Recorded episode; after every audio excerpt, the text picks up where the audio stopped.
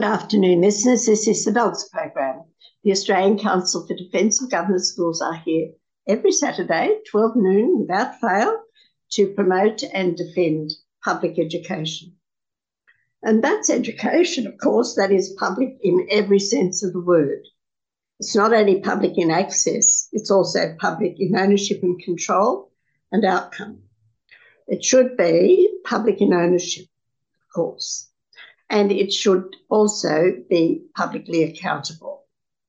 Private schools are none of that. Private education is really education which cannot be controlled and uh, which just eats up billions now of dollars of public money.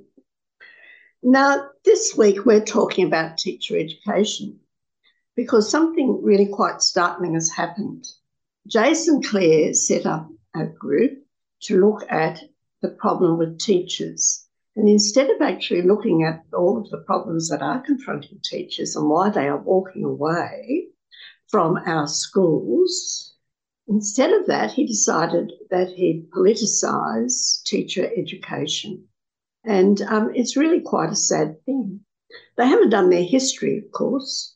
The dogs consider that the teachers are in trouble because back in the 80s and 90s, there was a lot of romancing about decentralisation. But the more the state governments decentralised, the more the supports for our teachers in the state bureaucracies were run down, the more principals were expected to be managers of schools rather than educators in schools, the more administrative jobs were imposed upon our teachers, uh, together with NAPLAN and other things, and accountability even, the more that has happened, education has centralised in Canberra. And there are a number of uh, institutions, if you like, bureaucracies that have been set up in Canberra since 2008, although they were well on the way before the Rudd Gillard government. And they're still there.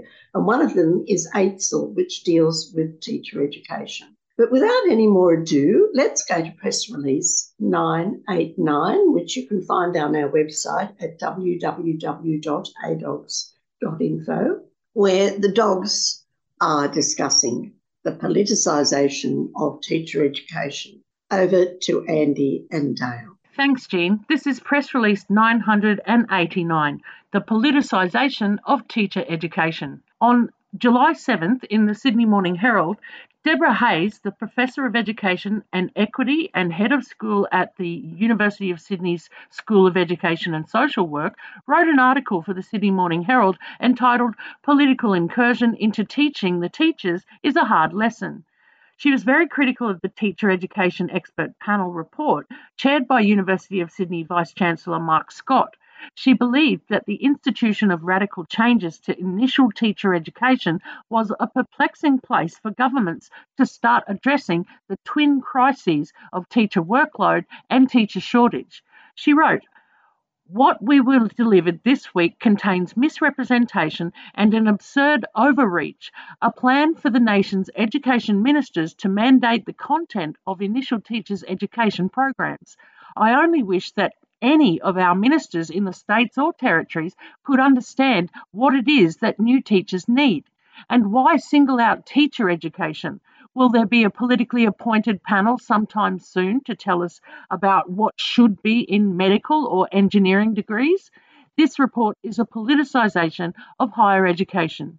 While the panel is strong on what teacher educators at universities should do, it almost completely avoids the responsibility of governments and systems of education to improve the quality of the experience of graduates.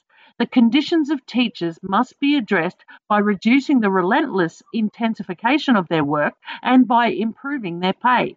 These are issues that education ministers can do something about. Now, what few teachers, parents, principals, and even those involved in teacher training understand is that since the Karmel Report in 1973, when the Commonwealth became substantially involved in the funding of both public and private education, administration of schools has become centralised in Canberra. This has been done despite education being a state matter under Section 51 of the Constitution. It has been engineered through specific purpose grants under Section 96 of the Constitution, firstly through state aid to the private sector, and then, after the Karmel Report in 1973, by grants to the public sector. At the same time, the support and career structures for teachers and principals built up in state administrations over the last 200 years have been eroded, if not completely demolished, through demands for decentralisation at the state level. The loss of these structures, together with favoured funding of private schools, has led to the current teacher crisis. Dogs believe that this, in part, is the reason behind the current teacher crisis in Australian public schools. The centralisation in Canberra slash decentralisation in state administration development gained further momentum under the 1990s Howard government in Canberra and the Kennett government in Victoria. It reached its current structure under the Rudd Gillard government in 2008. In December 2008, a new act established the Australian Curriculum Assessment and Reporting Authority, ACARA, the authority was jointly owned, managed, and funded by all nine Australian governments, with 50% federal funding. Its responsibilities included curriculum development, administration of NAPLAN, and national data and reporting. The National Report on Schools in Australia and the My School website have, in the last decade, provided data on every school in Australia, this data includes the Index of Community Socio-Educational Advantage, ICSEA, the recurrent and capital funding, NAPLAN assessment results, and curriculum details for every Australian school. These are publicly available on the internet and have been well mined by education researchers exposing continuing inequities in Australian education. Now I'll pass over to Andy. Thanks, Dale. Teacher quality the next addition to the national structure was establishment of the Australian Institute for Teaching and School Leadership, AITSL, in January 2010.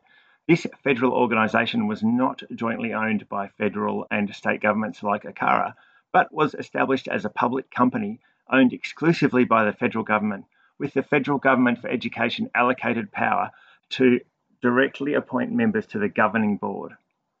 Nevertheless, state and territory ministers endorsed the establishment of the Australian Professional Standards for Teachers, APST, in 2011, along with the Australian Professional Standard for Principals. This structure now gives the current minister, Jason Clare, the power to determine what teachers are taught in our universities. Education resources. The establishment of Education Services Australia, ESA, in 2010 completed the new national centralised structure ESA was to establish resources to support national reform rather than develop core policies. However, it was a crucial underpinning of new national policies and supporting policies that relied upon data collection and technological change. There have been two Gonski reports in the last decade attempting to tackle the perennial issues of public and private funding, together with growing levels of disadvantage in Australia. And the state aid issue, which the Karmel Report and Schools Commission were said to have buried, continued to haunt Australian education. There are still a lot of restless natives making a noise in our ed- Australian educational scene about inequalities, and now we have a teacher crisis. The curriculum, external testing, certification of teachers and principals, and payment for these, as well as the partial payment of private school teachers and school infrastructure, is now largely in the hands of the national government. The state governments, individual schools, and private sector administrations may employ and pay teachers, but conditions of employment are the subject of Discrimination Acts and funding for teacher remuneration, especially for the private sector, are also the gift of the National Treasury. There is now considerable unrest among teachers at the uniformity in curriculum assessment, teacher certification, or data collection. Yet, the structures initiated by the Rudd Gillard government remain in place. Although the private sector, and most particularly the Catholic education sector, refused in the 19th century to tolerate state control, there is little concern that they have lost any apparent authority over core educational content in their schools. The decentralisation debate appears to have disappeared as all parties in the education community relate their demands to the federal government, which, after all, holds the largest purse strings. Given the new kinds of intergovernmental horizontal relationships developed in the past decades in bodies like ACARA, with the blurring of roles and responsibilities, the centralisation decentralisation debate has become irrelevant. The Australian Constitution, drafted in the 1890s, left the education of domestic governance responsibilities to the states, including education. The colonial delegates were quite clear about their desire for a decentralised union where the states would retain the bulk of the extensive powers and responsibilities they had exercised as self governing colonies.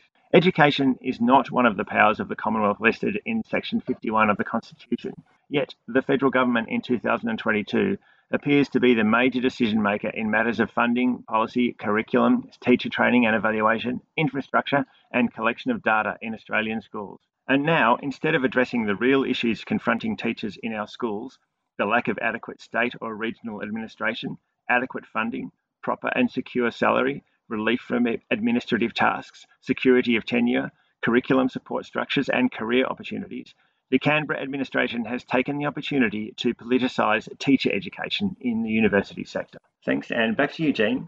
Well, thank you, Dale and Andy, uh, for enlightening us on what is really happening in Canberra. But uh, we'll have a bit of a break and we'll come back to look at the actual article which our press release quoted from.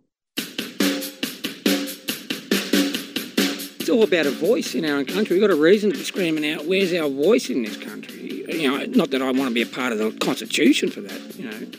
That's why 3CR is so important to, to me and this community here. We've got a voice, but it's not, you know, we're entitled to a bigger voice than what we've got. But it's all about having a voice. Subscribe to 3CR, fiercely independent and community controlled. Go to 3cr.org.au forward slash subscribe or call the station on 03 9419 8377.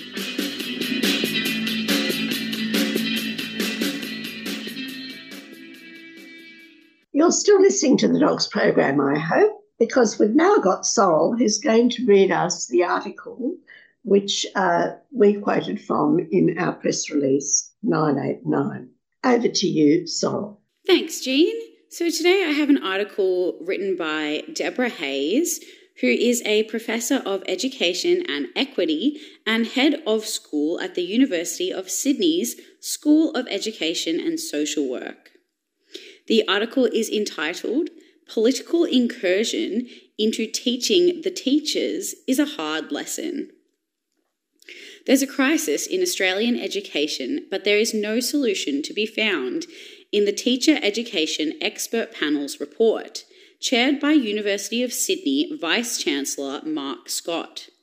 In August last year, Federal Education Minister Jason Clare presided over a roundtable on Australia's teacher workforce crisis. Where he emerged then for a press conference, he recounted stories that almost brought him to tears of teachers working 60 and 70 hour weeks, tales of unsustainable workloads brought out by a system in crisis. We are a long way away from those tears now. His response, the panel's response, released on Thursday and embraced by the nation's state education ministers, is to institute radical changes to initial teacher education, ITE, meaning the way our universities teach future school teachers to teach our children. It is a perplexing place for governments to start addressing the twin crises of teacher workload and teacher shortage. What we were delivered this week contains misrepresentation and an absurd overreach. A plan for the nation's education ministers to mandate the content of initial teacher education programs. I only wish that any of our ministers in the states or territories could understand what it is that new teachers need. And why single out teacher education? Will there be a politically appointed panel sometime soon to tell us about what should be in medical or engineering degrees? This report is politicisation of higher education. While the panel is strong on what teacher educators at universities should do, it almost completely avoids the responsibility of governments and systems of education to improve the quality of the experience of graduates. The conditions of teachers must be addressed by reducing the relentless intensification of their work and by improving their pay. These are issues that the education ministers can do something about. The report claims new teachers are underprepared to teach in several key areas. Many of its recommendations rest upon this assumption, which would be concerning if it were true. But the evidence used to support this claim has not been accurately cited. It misrepresents what the four year Australian research project studying the effectiveness of teacher education shows. It surveyed more than 5,000 graduate teachers and 1,000 principals. Significantly, graduate teacher respondents felt prepared by existing teacher education programs and effective as beginning teachers in all nine reported areas of teachers' work. However, they said they were better prepared in some areas than others. And here's where the real focus should be. How do we make sure when teachers start to teach that they are equally prepared across all areas? The report talks about mentoring, and that's definitely an area which needs more support. And once you address pay and conditions, more senior teachers will be available to do that mentoring. The panel's report mandates four core areas for initial teacher education the brain and learning, effective pedagogical practices, including how to teach numeracy and literacy, classroom management, and responsive teaching. Is there a teacher education program in the country that does not already have these in its core curriculum? Of course not. This report manufactures a crisis about the quality of initial teacher education, even though the integration of the initial teacher education sector into universities since the 1980s has resulted in powerhouses of cutting edge research and research informed teaching. One of our great failures as a nation is undervaluing teachers, and this extends to teacher educators. Can we please stop bagging them? Let's consider one of the proposed core content areas the brain and learning. This section of the report draws upon concepts developed in cognitive science and educational psychology, such as cognitive load and working memory, even though these fields say very little about the neural mechanisms and the biological functioning of the human brain. There is a real danger that brain science is seen as a silver bullet to better learning when we need teachers who are well equipped to build relationships with students, motivate them, design engaging learning experiences, and make good decisions in the face of enormous complexity.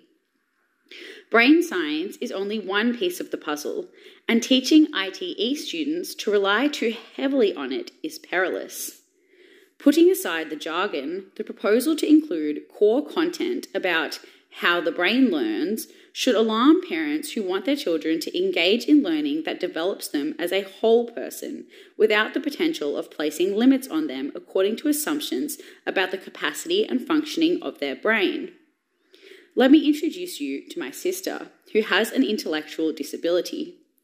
She has been held back throughout her life by limited assumptions of what she can understand. I'm often asked, What's her mental age?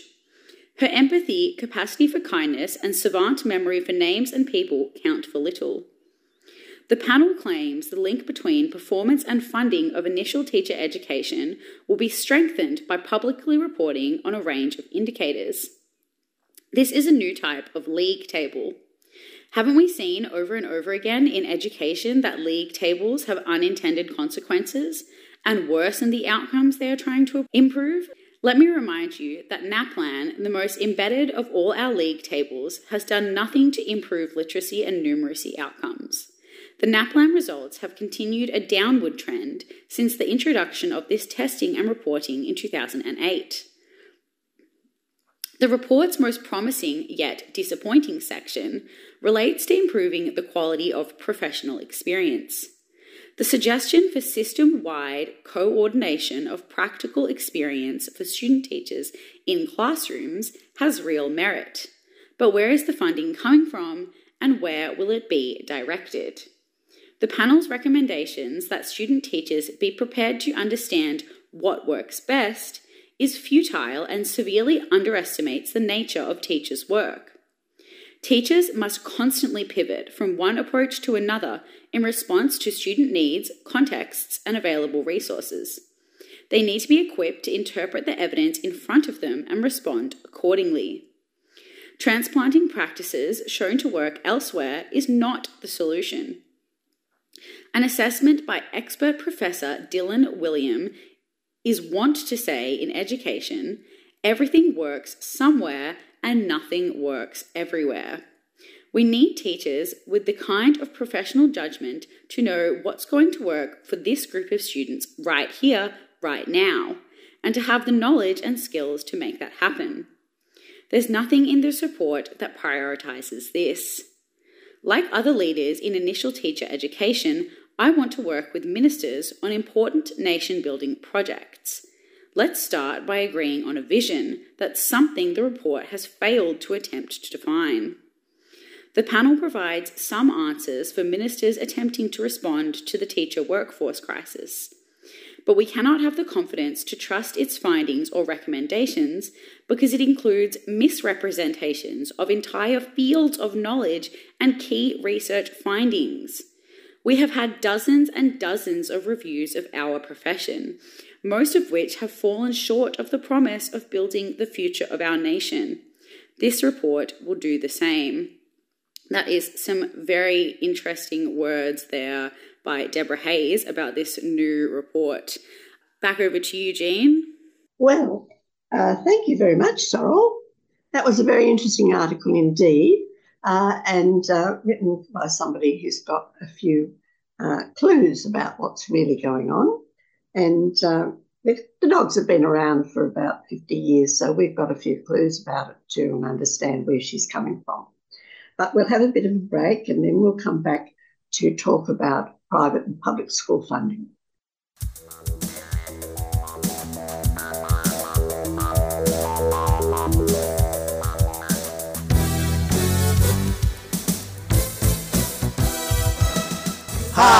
I'm Jeffrey. I'm Alphonse. I'm Erwin. And we, we are, are, from, the Voice of West Papua. Tuesday 6.30 until 7.30 p.m. News and music from West Papua.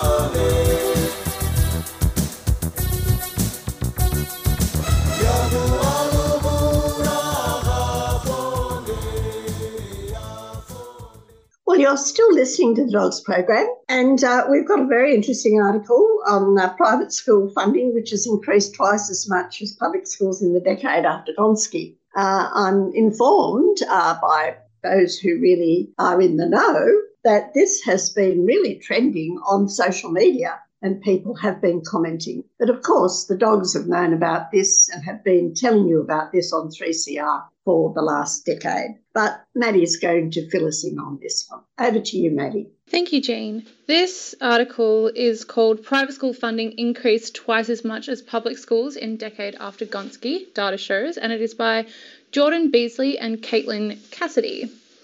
Real government funding to private schools has increased almost twice as much as funding to public schools in the decade since the landmark Gonski Review recommended changes designed to fund Australian schools according to need.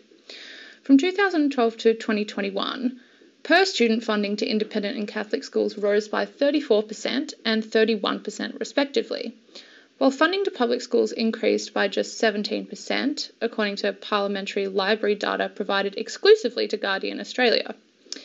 In Queensland, the growth in government funding to independent schools per student has been nine times greater than to public schools.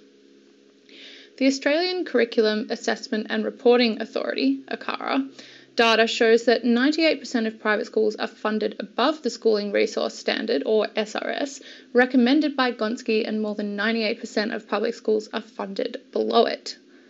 That money has gone to the wrong place, said Trevor Cobbold, an economist and the National convener of Save Our Schools. It has gone to those least in need. The Gonski Review was hailed as a roadmap to reducing the impact of social disadvantage on educational outcomes.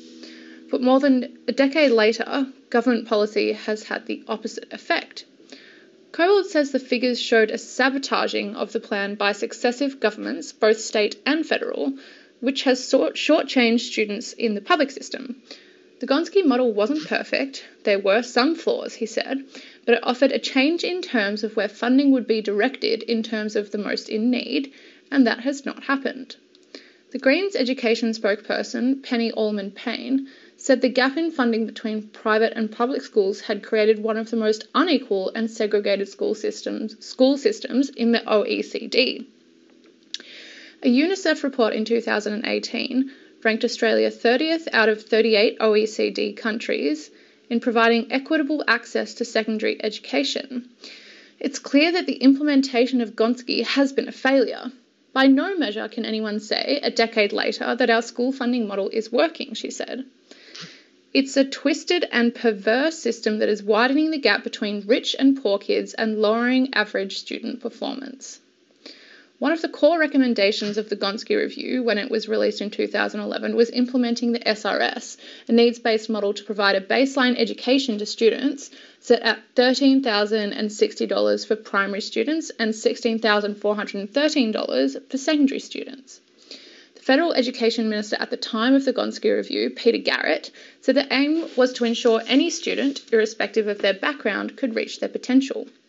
The legislation we put in place meant Australia finally had a genuine needs based funding system for the first time, he said. This required a massive effort to produce significant buy in from most of the education sector Australia wide. But a briefing by the Education Department prepared for witnesses appear, appearing before Senate, estimates, and seen by Guardian Australia, estimates that school in the Australian Capital Territory, South Australia, and Western Australia will reach only 75% of their SRS this year, with the remaining states and territories also falling short of 100%. On its current trajectory, the Northern Territory will never reach it. Cobbold said the failure to fund schools according to need could be traced back to key decisions made by successive governments after the Gonski Review. The first kick to its success, he said, was the Gillard's government edict that no school would lose a dollar. A deal was struck with the Catholic system and other private schools, which were found to be overfunded at the time to maintain their revenue from government. Well, thank you, Maddie, for reminding us what's really behind a lot of the problems behind the so called crisis in education. It started back in the 1960s when our politicians thought that they could buy off the Catholic vote and a few other votes as well. Uh, and the state aid experiment has led to the current crisis, and it was all predictable. But we'll have a bit of a break and come back to the other problem that's confronting education the new right. Panoply, panorama, panpipe, pansy, aha, pansexual, knowing no boundaries of sex or gender. Sound interesting? Then join Sally on Sundays at noon for Out of the Pan. All those gender questions making you think too hard? Whether it's transgender, bisexual, polyamorous, or beyond, we'll throw those questions into the pan and cook up the answers for you. So go on, push that gender envelope only on 3CR 855am digital and 3cr.org.au.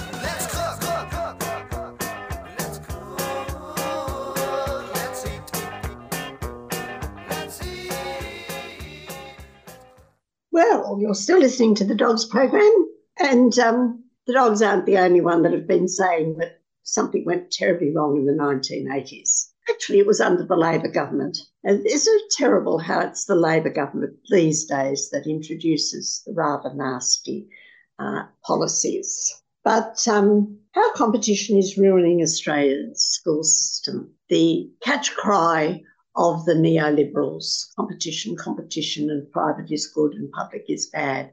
Over to you, Andy. Thanks, Jean. How competition is ruining Australia's school system. There are two big competitions happening in Australia's school system. One is for students, and the other is for public funding. With the help of successive governments, non public schools are winning both competitions while Australia's school system embeds inequality in the nation. Inequality is important to non public schools. Ironically, non public schools need inequality in Australia's school system. Without inequality, they and their associated entities, mainly churches, would struggle to survive. It is no coincidence that non public schools have thrived as inequality has increased. Competition for the right students.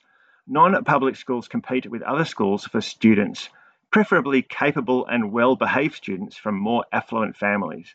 Ideally, the families are in good social standing, well educated, well connected, and actively engaged with their children's learning. The net result is that both the students and their families add value to the school and are a cost saving because the students need less special provision. The families also provide material resources to the school in terms of tuition and other fees, and on costs for materials, equipment, and experiences. In turn, this enables the school to offer more and so become more competitive. It also enables them to be more selective, a key factor in their marketing strategies. To attract such families, schools must continue to offer more while moderating the additional costs to families. Attracting more affluent and committed families means that additional costs do not have to be moderated to the same extent. Public schools are severely constrained from competing for students. Competition for public funding. Competition drives up costs for families, governments, and schools. Marketing for many schools can be a high cost activity involving staff and the use of a wide range of media. Fees and on costs continue to increase as non public schools offer more. It makes sense that non public schools compete strongly for public funds to offset the cost of their additional offerings while moderating the cost to families. As a result, they can fund extension programs and extracurricular activities and experiences beyond what parents are prepared to fund directly. In this context, there is no upper limit to the level of acceptable public funding for non public schools. Remember JobKeeper? $870 million for non public schools. Most of the schools did not meet the JobKeeper criteria. Inequitable public funding. Governments must manage their budgets. Non public schools have a powerful, well resourced voice to state and federal governments. Public schools lack an equivalent. Most non public schools are overfunded by government's own measures, while public schools are underfunded and will remain so for the foreseeable future. As a result of the non public sector's success in competing for public funding, many non public schools now receive more public funding and have far better facilities than similar public schools. Competition undermines the school system. Australia's school system should educate all Australian children so that they are able to enjoy ongoing success and well-being, but it frequently fails already disadvantaged students. Competition drives up costs for all stakeholders without improving the performance of Australia's school system. Competition concentrates students into different schools on the basis of their socio-educational advantage through costs to families and selective enrolments. And there is a clear correlation between socio-educational advantage and learning outcomes. High needs, high cost, disadvantaged students are relegated to attend underfunded public schools, especially where state and territory governments apply zoning policies in extreme cases, the most disadvantaged public schools serving the most disadvantaged communities become residualised and may be closed. It is the system. Australia's school system enables and encourages non public schools to compete for students from public and non public schools, and many have been very successful.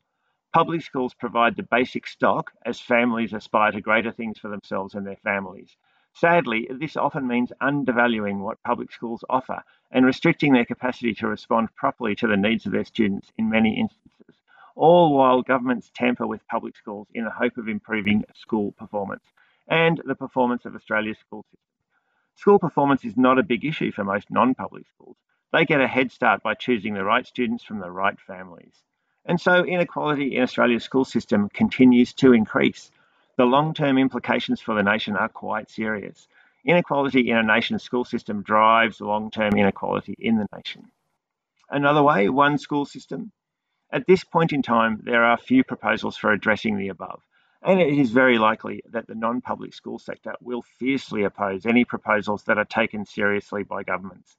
Australia's school system is currently two systems, one public and the other non public, with very different rules for each, a singular school system would need a common framework for all Australian schools. Bonner and Greenwell have such a proposal for consideration. Importantly, it suggests stages and priorities to be addressed in its possible implementation. It is radical and challenging, but it is a common framework that relates to similar arrangements in other countries. Hopefully, Australia has not gone too far in its current direction. And uh, this proposal has been released in a report named Choice and Fairness A Common Framework for All Australian Schools. Back to you, Jean. Oh, well, thank you so much, Andy, on enlightening us on the neoliberal uh, ideology of competition and the effect it's having on our education system.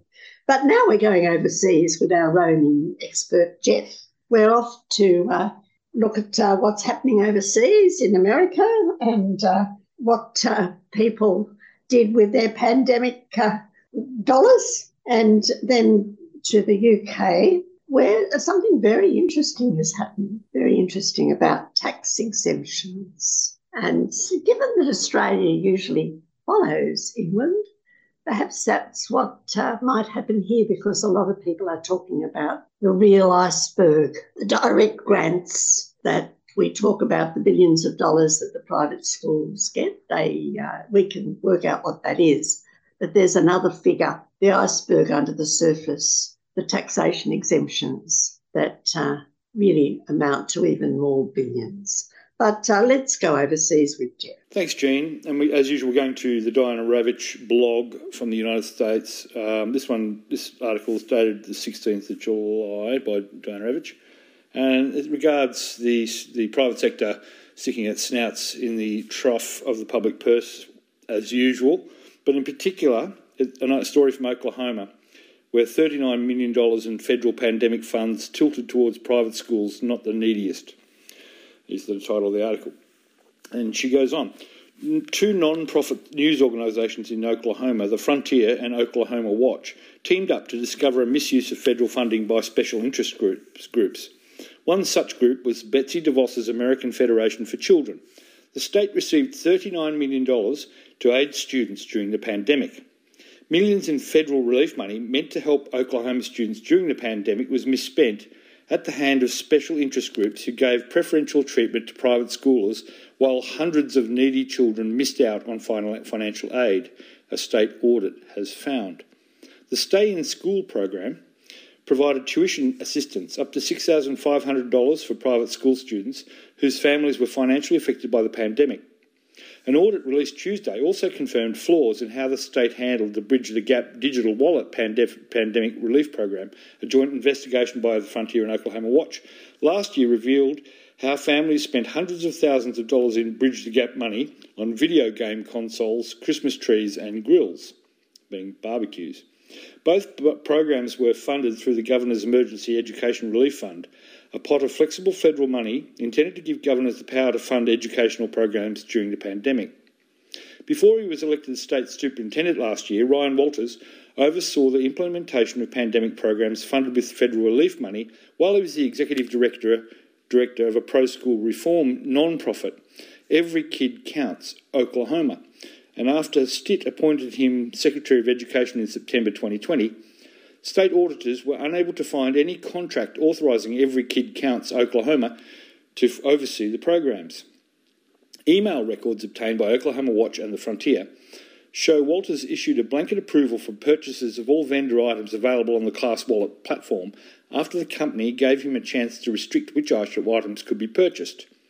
State Auditor and Inspector Cindy Byrd's audit found $1.8 million in questioned costs costs for the Bridge to Gap program and a $6.5 million and $6.5 million for the Stay in School program.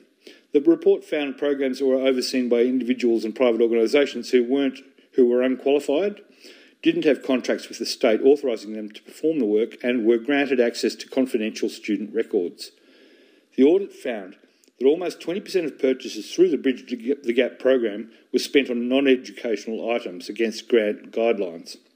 According to Byrd's report, administrators of the Stay in School program were involved in a deliberate operation to give selected private schools and individuals preferential treatment by allowing early access for application submission prior to the date this program was offered to the general public. Jennifer Carter, a prominent school choice advocate and president of Libertas Consulting LLC, was named as an administrator for the Stay in School program, administrator without entering into a contract with, with the state, the audit found. Carter is a senior advisor for former US Education Secretary Betsy DeVos's education privatisation organisation, Federation for Children, and served as the Chief of Staff and Campaign Manager for former State Superintendent Janet Barresi and has been involved in multiple school choice efforts in Oklahoma. Class Wallet also listed Carter as a district administrator. With Carter's direction, five unnamed private schools were given preferential treatment for the Stay in School program, the audit found. Students from the preferred schools were awarded the maximum of $6,500 per student and received enrolment exceptions for, stu- for children who had not previously attended, the audit found. After funds ran dry, 657 students of low income families who qualified for the Stay in School program did not get the financial assistance. More than $5.3 million went to families who said they did not have a pandemic related financial hardship. The audit also found that private schools received $1.8 million in excess of families' tuition responsibilities. In a statement to the Frontier, Carter said the American Federation for Children did not bill the state for its work on the program.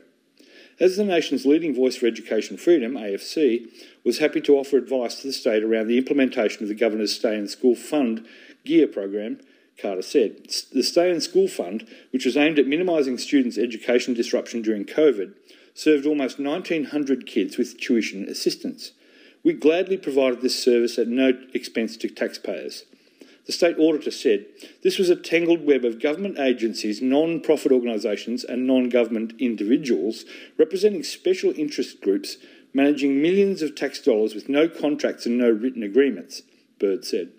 Sadly, millions of dollars, taxpayers' dollars, were misspent because certain individuals who were put in charge of managing these programs seemed, seemingly ignored federal grant guidelines. Wasn't it charitable of the American Federation for Children to divert money away from impoverished children to private school students at no cost to the state. Yes, well, that's a typical story, I'm afraid, from the UK, uh, from the United States, where DeVos and other private individuals are making money out of taxpayer dollars designed to educate children. Um, now we're going to nip across to the UK, where incidentally the um, the unions are re- recommending that teachers accept a 6.5% wage increase offer from the government. Um, but I'm not talking about that today. Um, I'm going to go to a report from the Institute of Fiscal Studies, which is a respected uh, financial institution, and they did a, a, report published on the 11th of July uh, tax private school fees and state school spending. Now, um, at the moment, they're thinking about uh, removing the, the tax free status of private schools in the UK uh, and wondering what, whether this, this is a report designed to uh, determine whether or not that's a positive or a negative for the outcomes uh, for education in the UK. So I'm only going to read the executive summary and key findings because it is a long report, but uh, I'll, I'll read it out now. It says this report compares private school fees and state school spending. It also examines Labor's proposal to remove tax exemptions from private schools. The executive summary says the Labor Party has pro- proposed a package of policies to remove tax exemptions from private schools. Most importantly, in revenue terms, it has proposed levying VAT on private school fees. The revenue raised would then be used to increase state school spending and would be targeted at pupils from disadvantaged backgrounds. In this report, we analysed the likely effects of these proposals on tax revenues and school spending. And the key findings are 1. In 22 23, the average private school fees across the UK were £15,200 in today's prices, net of bursaries and scholarships. This is £7,200 or 90% higher than state school spending per pupil, which was £8,000 in 22 23, including day to day and capital spending. The gap between private school fees and state school spending per pupil has more than doubled since 2010, when the gap was about 40% or £3,500. Two, if the, sh- the share of pupils across the UK in private schools has remained at about 6 to 7%, for at least the last 20 years, or about 560 to 570,000 pupils in England. This has occurred despite a 20% real terms increase in the average private school fees since 2010 and a 55% rise since 2003. Unsurprisingly, private school attendance is largely concentrated at the very top of the income distribution. There is also evidence to suggest that it is often motivated by wider factors, such as culture and values. Three, we estimate that removing tax exemptions from private school would raise about 1.6 billion pounds a year in extra tax revenue. This results from an effective VAT rise of 15% after allowing for input deductions, likely VAT onboarding of fees, and exemptions for specialist provision. It also includes extra revenues from business rates. Four, if demand for private schooling reduces as a result of increases in post tax fees, the additional tax revenue raised would likely be unaffected. This is because any reduced revenue from VAT on private school fees will likely be made up for by higher VAT revenues on other goods and services, holding overall consumer spending constant. If parents decided to stop paying for private school fees as a result of the extra VAT, this would release spending on fees that would likely be spent on other goods and services, thereby generating extra VAT revenues. 5. If private school attendance drops, state schools will require extra funding to accommodate them. The limited evidence on the determinants of the demand for private schooling suggests that the effects of fee rises are quite weak. In the short run, the effect might be extremely small, as a few parents might opt to take children out of, a, out of school partway through primary or secondary school. The effect might be larger over the medium to long run. Our best judgment is that it would be reasonable to assume that an effective VAT rate of 15% would lead to a 3 to 7% reduction in private school attendance. This would likely generate a need for about 100 to 300 million pounds in extra school spending per year in the medium to long run. Six, combining estimated tax revenues and extra public spending needs, our view is that it would be reasonable to assume that net gain to the public finances of 1.3 to 1.5 billion pounds per year in the medium to long run, as a result of removing tax exemptions from private schools, would be the result. This would allow for about 2% increase in state school spending in England, which Labor has proposed would be targeted at disadvantaged students. Seven, there is still a lot of uncertainty around these estimates. We have not accounted for potential reductions to labour supply as there, as there is the potential for tax avoidance behaviour on the behalf of parents of schools. The effects are also likely to be heterogeneous given, us, given the range of different schools in the private sector. sector. Finally, it is possible that the state school sector could easily accommodate extra pupils given that the overall pupil numbers across England are due to decline by at least 100,000 per year on average up to 2030, i.e., a total drop of more than 700,000, which is bigger than the total number of children attending private schools.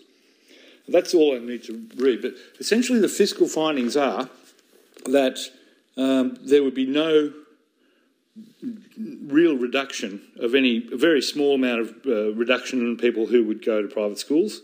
Because they are so rich they could just absorb the extra cost no problem. That's what they've done for the last 20 years. Um, and it's very unlikely that if they did move to the state school system that the state school system would be burdened too much by their numbers uh, as it's uh, generally uh, in a demographic uh, reduction phase. So uh, there's no disadvantages, very few disadvantages to placing extra tax on private schools. And I think some of those lessons could be well looked at here in Australia. Anyway, back to you, Jean. Well, many thanks to Jeff. And as you can see, uh, here on The Dogs, we like to keep everybody informed, not just about what's going on in Australia, but also what's going on overseas. But uh, we're going to go into the middle of Australia now. The Guardian website had a very interesting article about the parents who choose public education and the parents who don't. And here is a parent who's chosen public education and what she has to say. This is part of our good news segment.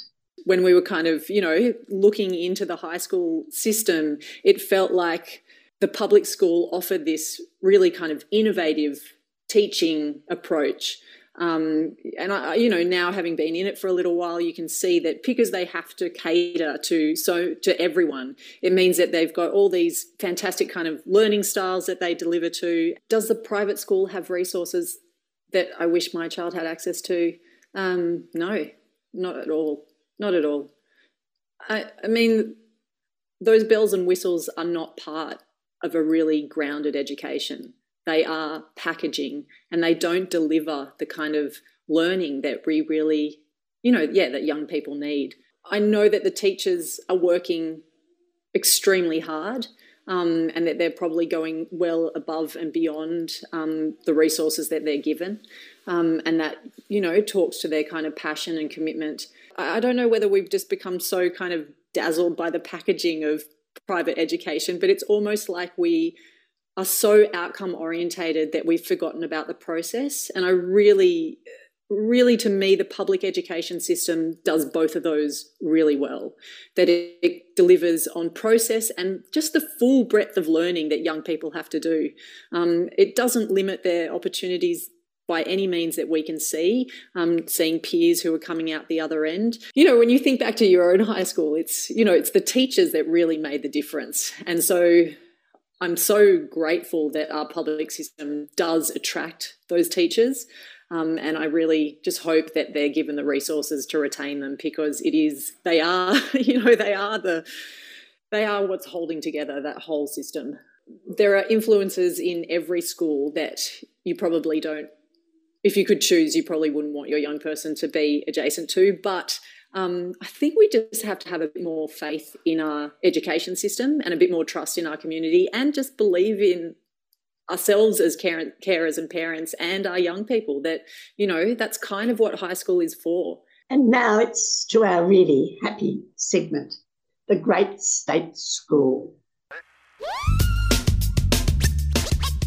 Every week on the Docs program, we have a special segment to show a different state school is a great school. State schools are great schools. School of the week. State school. School of the school. week. Great state schools. State, schools. schools School of the week. schools. School for the week here on the Dogs program.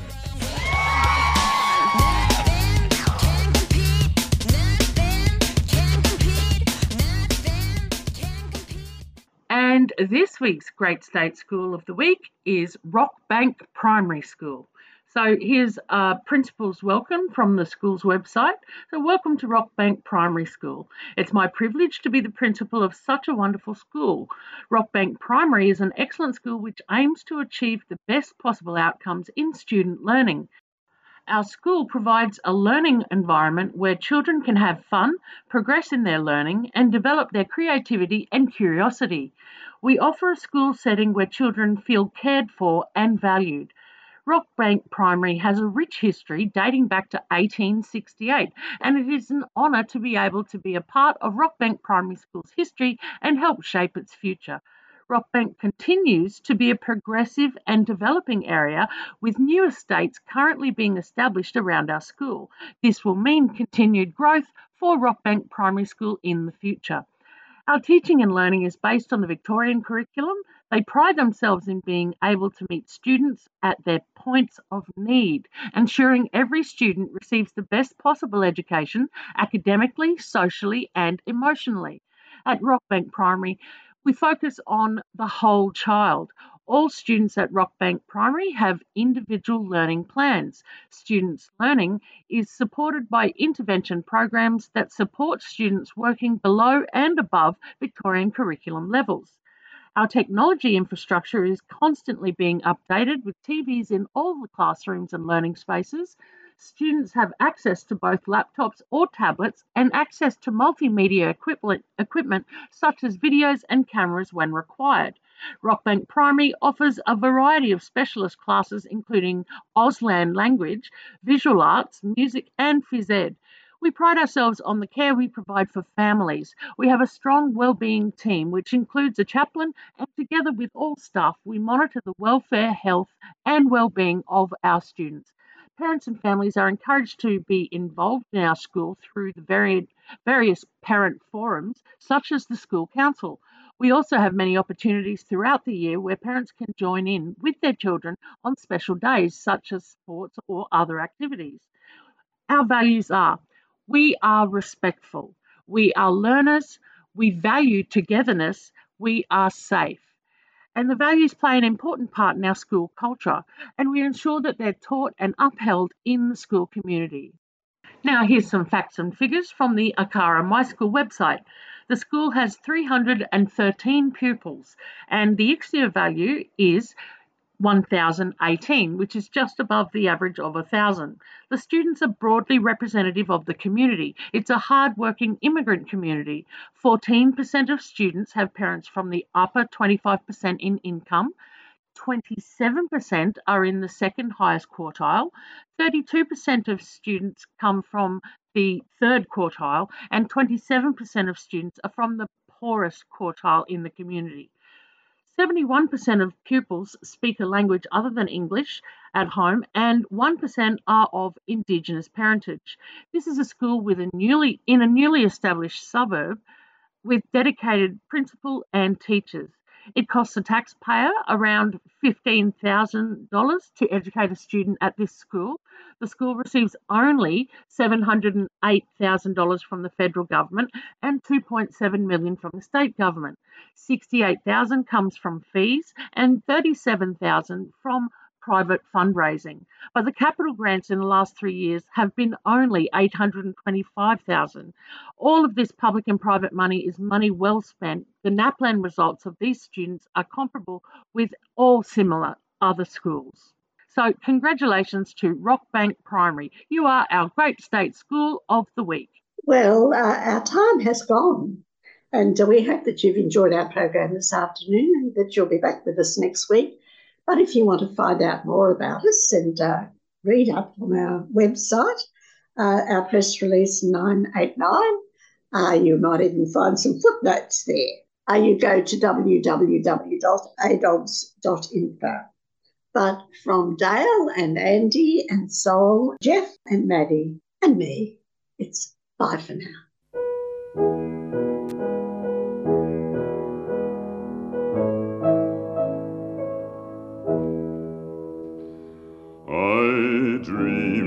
I saw Joe Hill last night, alive as you and me.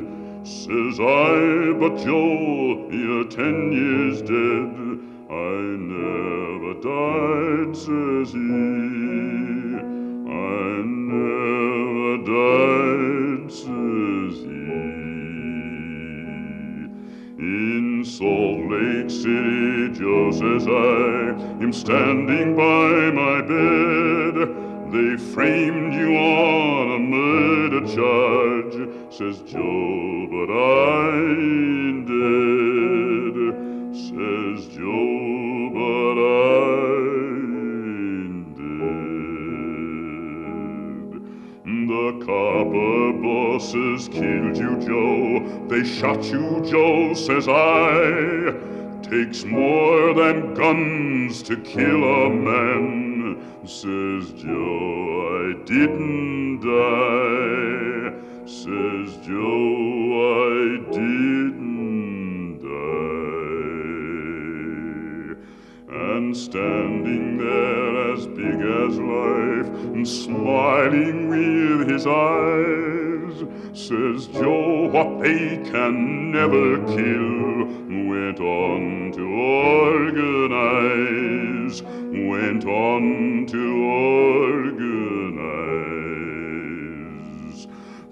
San Diego up to Maine, in every mine and mill, where workers strike and organize, it's there you'll find your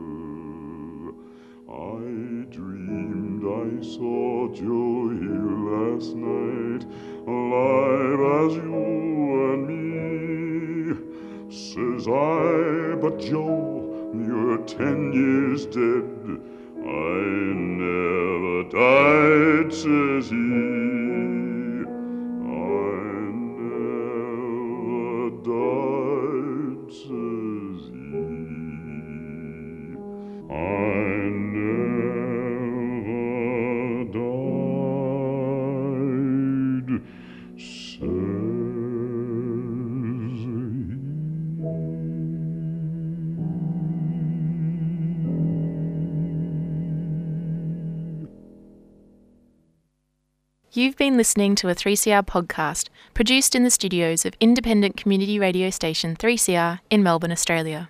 For more information, go to allthews.3cr.org.au.